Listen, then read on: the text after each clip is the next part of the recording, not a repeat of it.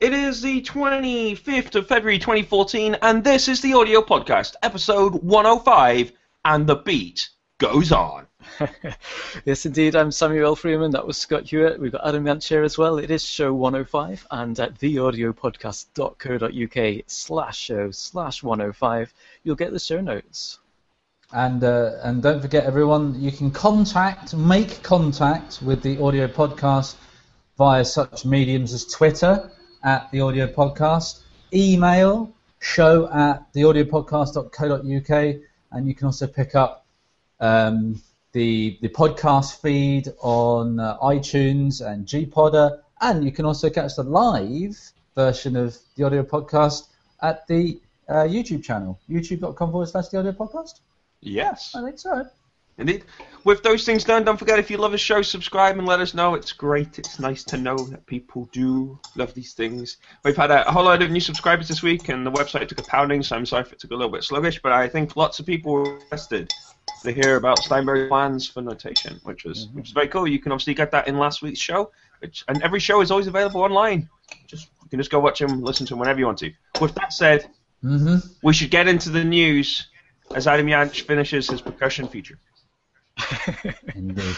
We've got lots of um, well, lots. We've got some um, updates on the old DAWs, which is I thought I, I thought was going to become like a separate feature of the show, but I think we're just sticking in the news. That's much easier, isn't it?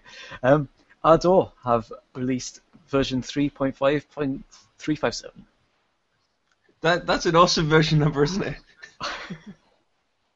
Let's just shall we say it again, just in case people missed it. 3.5.357. Does that mean there have been 357 point point updates to Ardour? To 3.5 Well- of Ardour? That's crazy.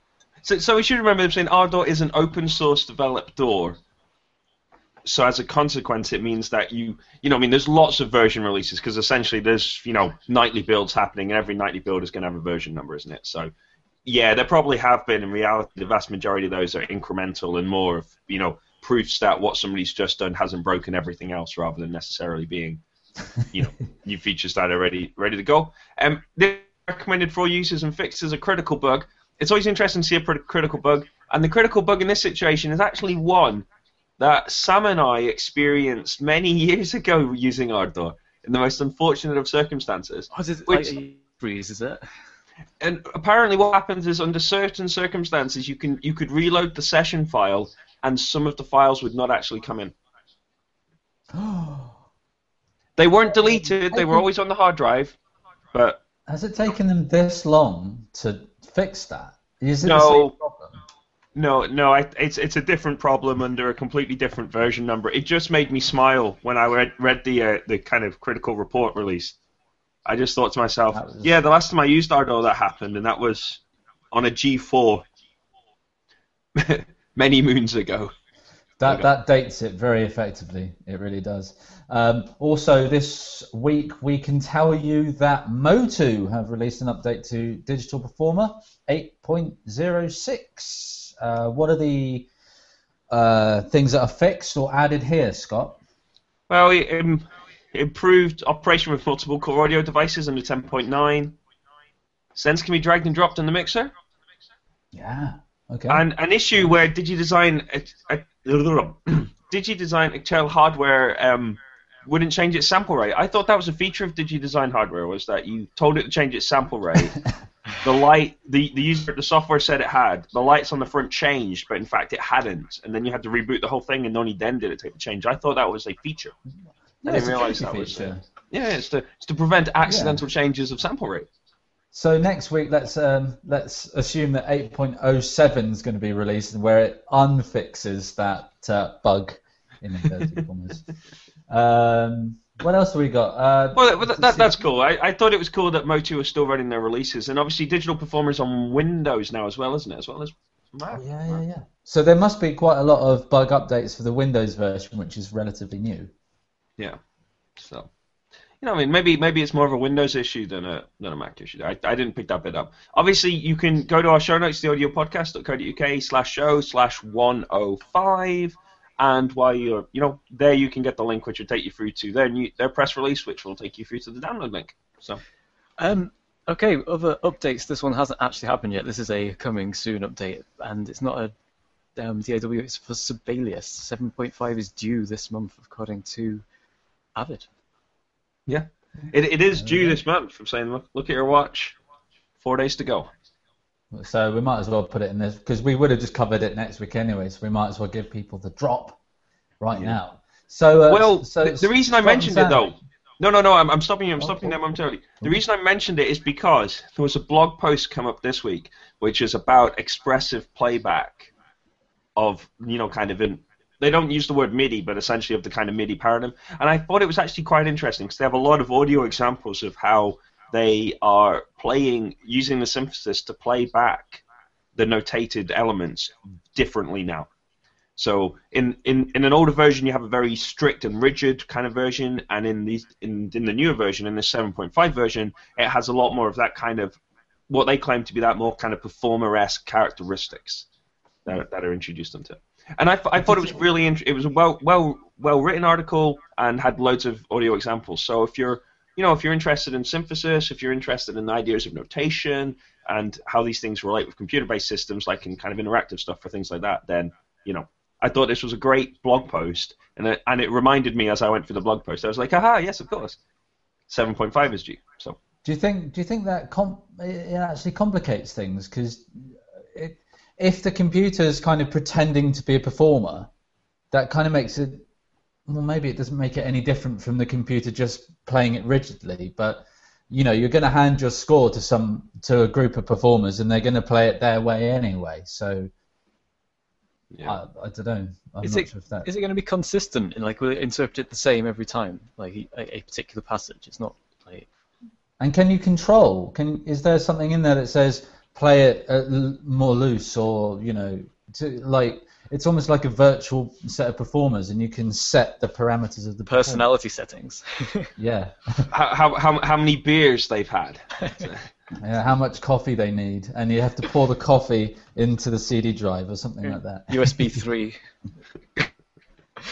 okay. Um, That's it. Just USB three. That's, that's all, no.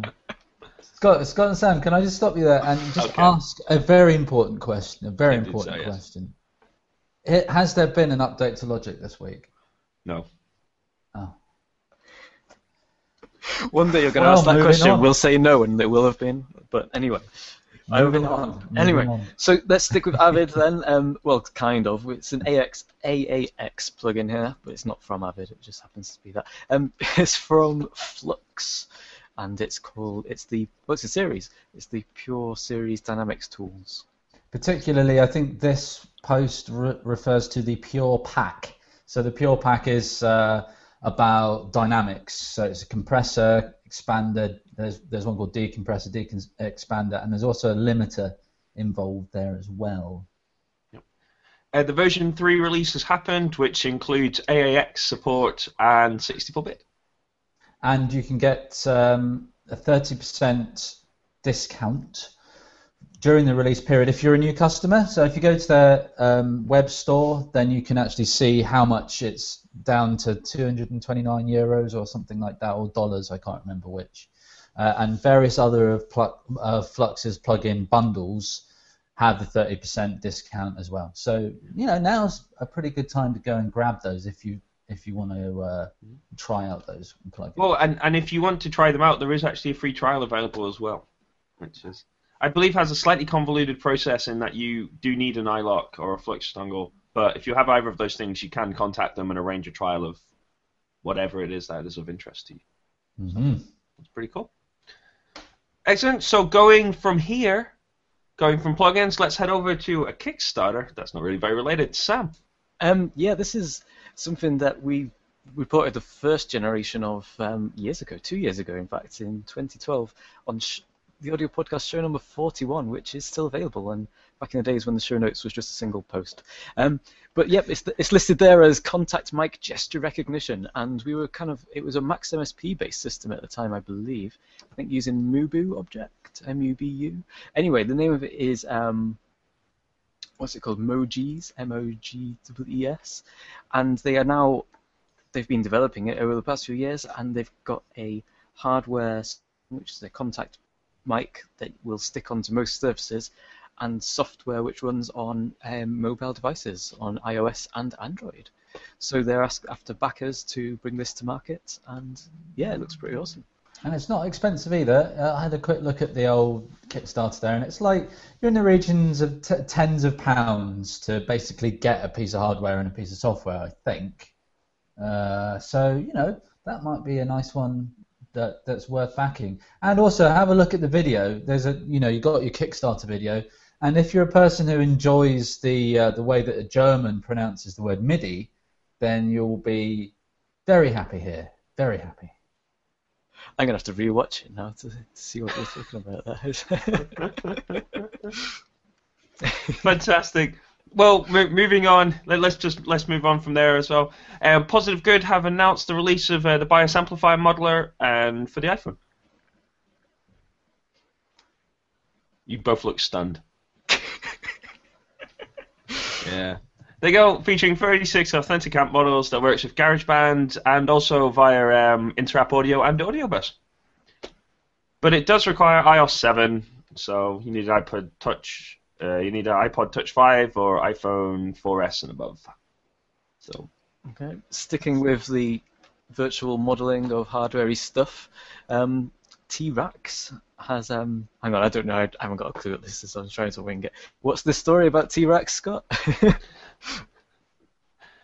Oh, Sam. I was almost there. Beautifully done. I was distracted by Adam dropping out and reappearing. well, so was which I. quite- That was which is what quite, threw which is me quite interesting as well. I was like, he's gone, he's back. Ah!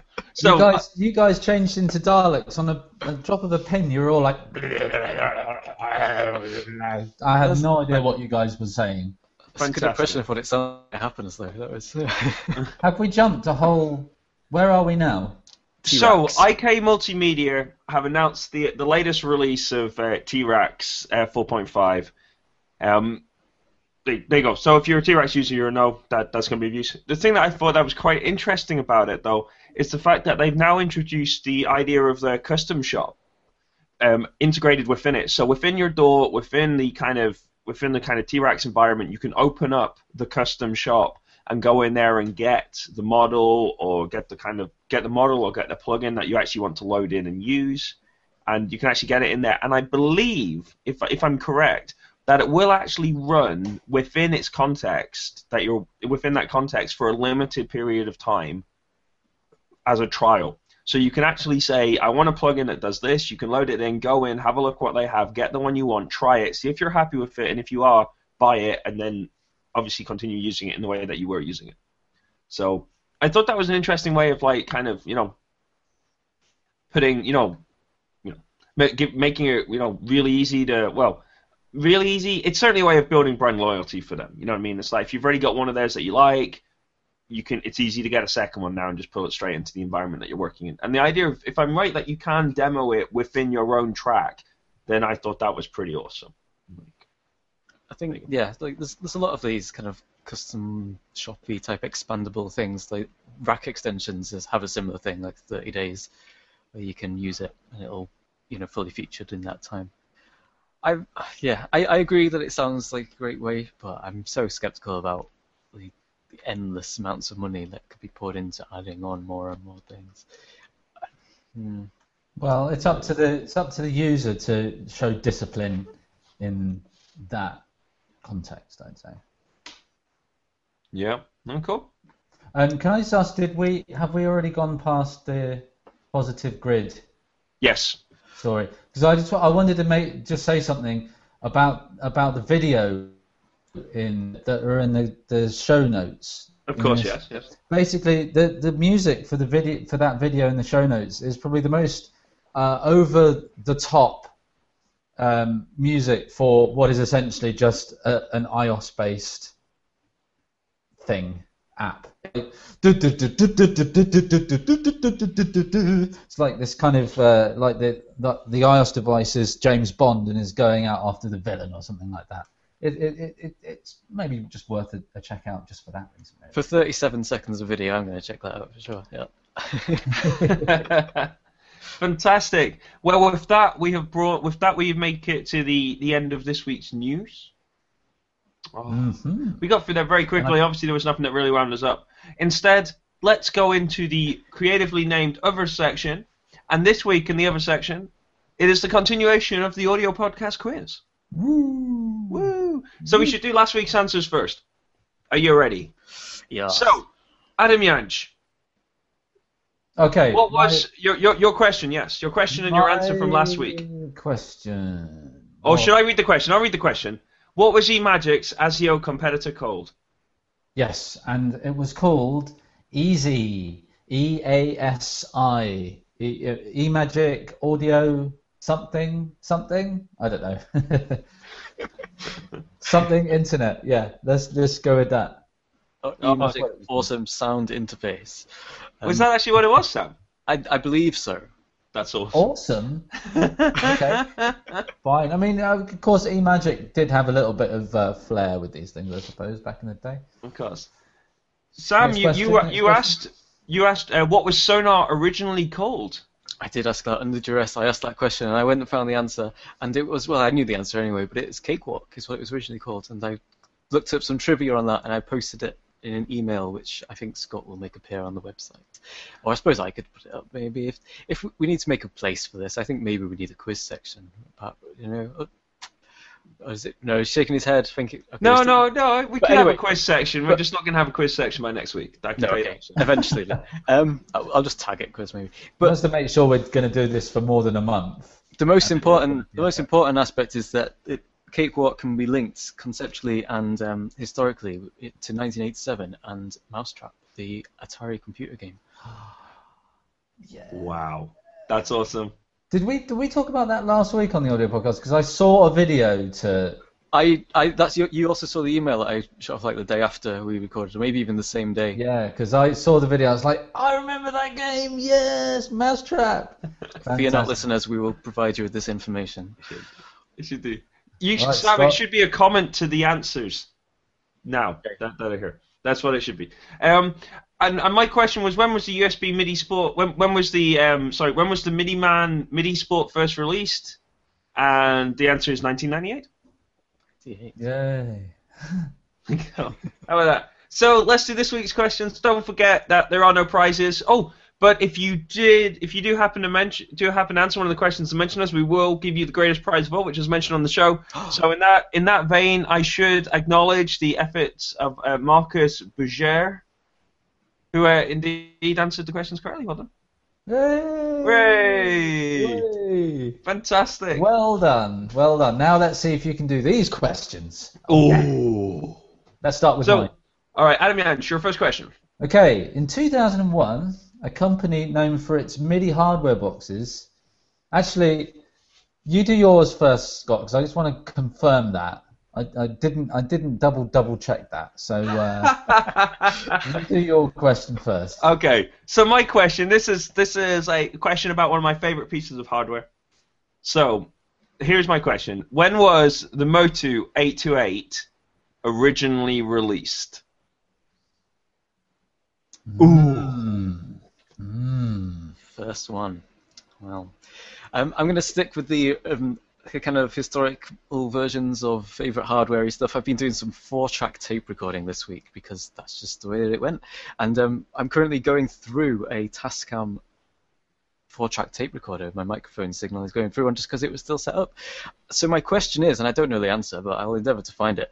When, when and what was Tascam's first four-track cassette tape based recorder when when was that um, date and what was it what were its capabilities for bonus points but yeah we're after the year mm. Oh, that's awesome that we have a quiz with no prize, which now has bonus points. It's like what does that here's mean? an that- idea, and get- it expands. Does that mean that you get uh, referenced on the show with in italics or something? I, I, I don't know how that works. It makes no sense to me. Okay, my question. I was I was right in the original one. In 2001, a company known for its MIDI hardware boxes released a product that hosted multiple Yamaha SW1000XG PLG daughter boards. Okay, did you get that? Name the company and the product.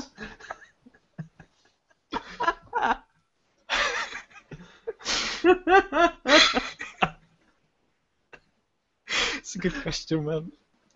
I think we should have the question again. okay, so again, okay, so the question is: In 2001, a company known for its MIDI hardware boxes released a product that hosted multiple Yamaha SW1000XG PLG daughter boards. Name the company and the product. I, I have no idea why that's so funny. Really, is it because is it because it's the very first time we've mentioned on the audio podcast the Yamaha SW1000XG audio interface? Okay. I, I, it's a fantastic question, Adam. Let's do the questions once more. So mine is, when was the Motu 828 originally released? Um, mine is what was the first Tascam four-track cassette tape recorder, and when was it made?